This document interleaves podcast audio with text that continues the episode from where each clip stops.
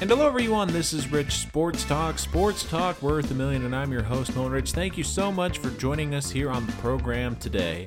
It's finally here. The NFL 2020 draft is finally upon us, which means this is it. The final New York Jets seven round mock draft from Rich Sports Talk. And it's been a lot of fun. We've appreciated all the feedback that you've given us throughout this process. But after weeks of working and fine tuning, we finally have our final mock draft. So let's get into it. This is Rich Sports Talks presents New York Jets Mock Draft 6.0. With the first round pick, 11 overall, the New York Jets will select Andrew Thomas, the offensive tackle out of Georgia. I'm going to preface this by saying this.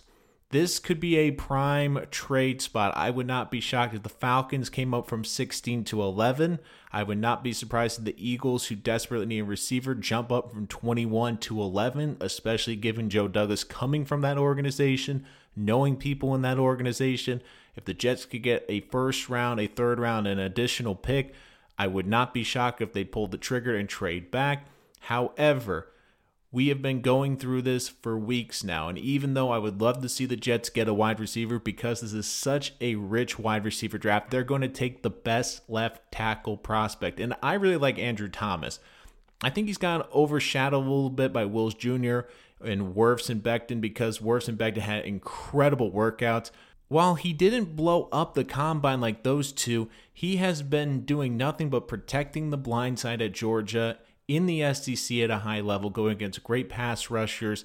He is a polished left tackle who will be the left tackle starting day one. And look, Wirfs might be a nice fit for the Jets, but truly the one spot on the offensive line is left tackle. He can come right in.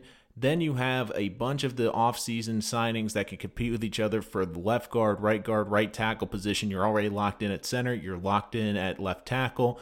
And I really like Thomas. He's gone overshadowed. I don't think he's as big as some of these other guys. He's really blown up. But when you watch the tape, he is just a solid pass blocker, and that's what you need on the blind side. He can be one of those guys. He may not be someone that becomes an all pro left tackle might not be a Pro Bowler, but he could be the next D'Brickashaw Ferguson, a guy who just consistently shows up week in and week out and gives you solid protection on the left side. And if you could get a player like that at number 11 who can be a consummate pro and protect Sam Darnold's blind side, that is invaluable. But once again, even though I think this will still be a great pick, I think they're going to go tackle if they stay. Keep this in mind. I think this is a prime spot for the Jets to trade down. If one of the quarterbacks somehow falls to 11 and a team wants to come up, maybe a team's desperate for Jerry Jeudy or one of the top three receivers, don't be surprised if they trade down. Joe Douglas comes from two organizations that love to trade down, acquire picks, so I would not be shocked to see them do that. In round two, I have them going with Denzel Mims, the wide receiver from Baylor, highly explosive player, falls to the Jets in round two. Not as well versed in the route tree as some of these other wide receivers, but an explosive player can go up and catch the football, can stretch the defense, will come in and be a game changer. Some guys are always going to have to be looking at him because he can break a game wide open. Highly productive. I do worry about him going against weaker defenses in the Big 12 but when you look at the athleticism, the hands that he has, and the consistency he had at Baylor, if this was any other year, he would be a first round selection. But because there is so much wide receiver talent, the Jets take the best one available. I will not be shocked if the Jets try to trade down, but for rounds two, three, and four, I don't see them trading down because there's so many talented players in that range. And even though they could acquire some picks, I just think when they get the value picks at these positions, they're not going to want to change. Which leads us to round three. I have them going with Julian Okwara, the edge out of Notre Dame. This has been a kid I've liked from day one. Very consistent pass rusher. Would probably have been a high second round pick if not for an injury at the end of the season, but all of his health is checking out. He had eight sacks as a junior, missed nine games as a senior because of an injury, only four sacks. But once again, he's that typical edge rusher but he also can play the run. At this point in the third round, you get a lot of these hybrid edges, which they're a little bit smaller. They can only come in on pass rushing downs, but Okwara could be an every down linebacker. They brought Jordan Jenkins back. You can put them both as bookmarks in the 3 4 defense on outside linebacker, and you've got two solid pass rushers, but as a plus, that can also play the run. Really like this kid, good work ethic, smart kid. Think he'd be a great fit for the New York Jets. The second Jet selection in the third round, I have them going with Amik Robertson, the cornerback out of Louisiana Tech. This has been a kid I've been really high on because he's a highly talented player, but he's undersized at five foot eight. The Jets have been throughout the whole process looking at him at the combine. They interviewed him. They have a virtual workout with him. They had an interview on campus or virtually. I'm not sure how if it was before the whole COVID 19 situation. But this has been a kid they have targeted since day one. They love him. He had a 91.2 coverage grade last season, has 14 career picks, the most of any cornerback in this class. And look, he might not be the typical outside corner, but this is a kid who loves to compete. He's not afraid to take on bigger receivers. He's great in the slot. He can come in. He's got 4 4 speed day one be a piece you can move around on this defense, can line him up on the outside depending on the matchup, but can use him as a slot corner. And he loves to hit. He plays in the run game. Every scout has been raving about him. I really think that the Jets would be lucky to get him here.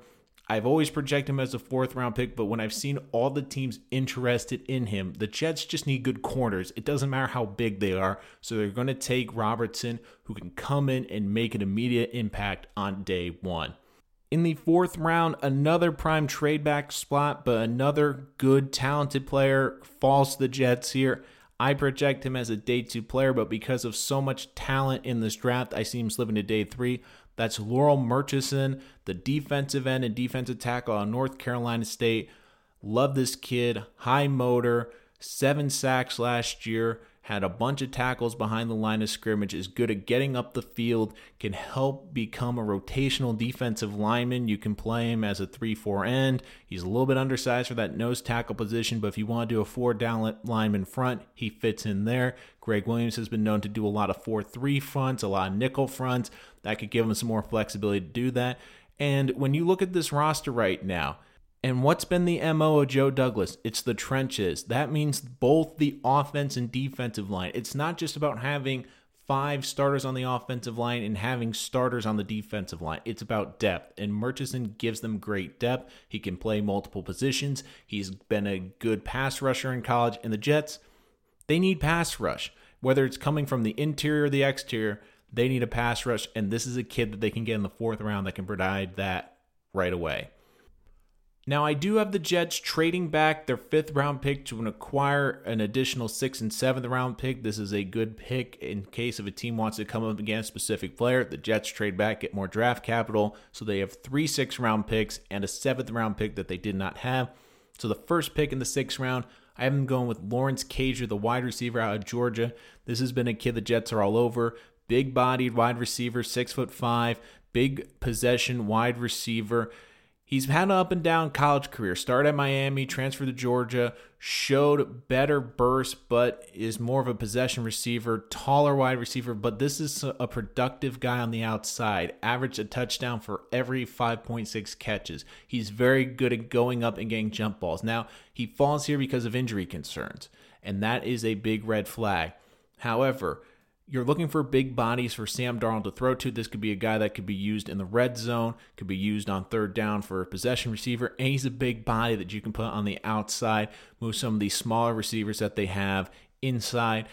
It's just a good matchup. He can maybe use one of those hybrid tight ends in certain packages they need it, but this has been a guy they've been really looking at hard. I think it's because of the size, the ability to make catches, and when you're getting here in the sixth round, a lot of these guys have some warts, whether it's their school, whether it's injury history. So at this point, you have to overlook that and look for the upside, and the Jets will look for the upside here. And let's face it, they need receiving depth at this point. In the sixth round, I have them going with Kyle Murphy, the offensive guard and offensive tackle of Rhode Island. Small school prospect, has played both tackle and guard positions in college, which I like. I think he's going to get passed over because there's so many great SEC Big Ten linemen coming out that scouts are going to look some of these smaller school guys, especially because they might not have as much tape. They haven't been ha- able to have as many in person workouts, but the Jets have worked him out virtually. They've been with him every step of the way as well. I think Joe Douglas likes that his ability to play multiple positions. It gives him a project that he can bring in.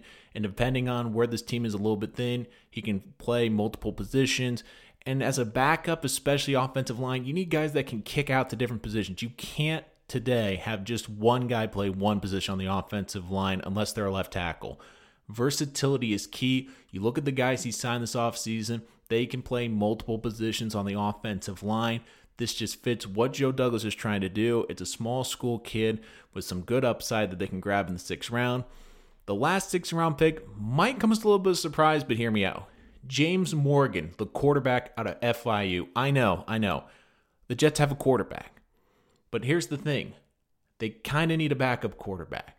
They haven't really solidified that situation. And if you bring in Morgan here and he beats out the other guys in camp, he could be a backup. And if he turns out to be a good backup, the Jets could maybe eventually trade him down the road to get more draft capital because quarterbacks are like currency in the NFL.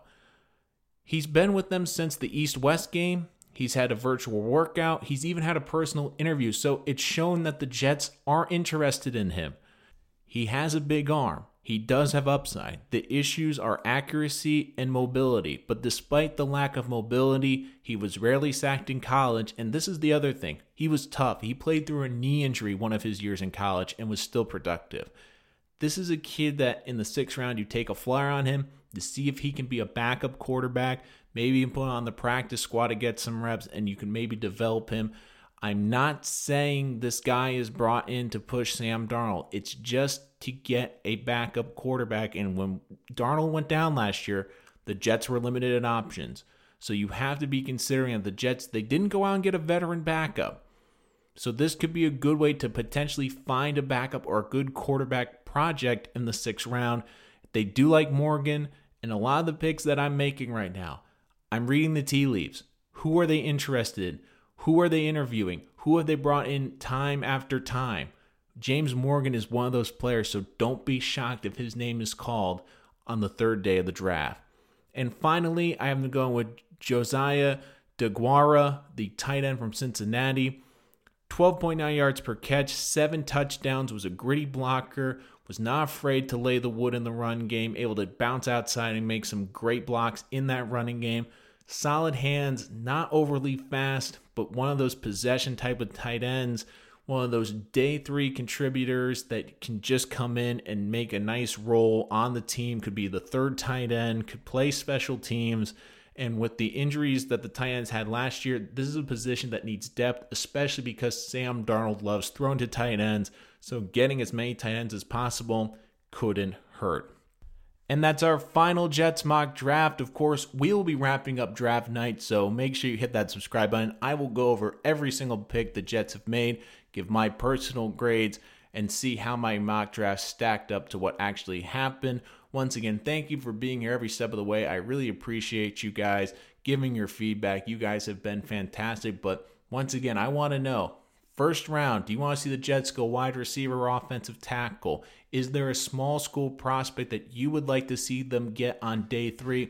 And if there's an undrafted free agent that you think could maybe make the 53 man roster, hey, I'd love to know. I'd love to hear from you guys. Make sure you comment and subscribe. Don't miss it. We're going to wrap up the Jets draft, and that's all coming very soon. But until next time, I'm your host, Nolan Rich, and this is Rich Sports Talk.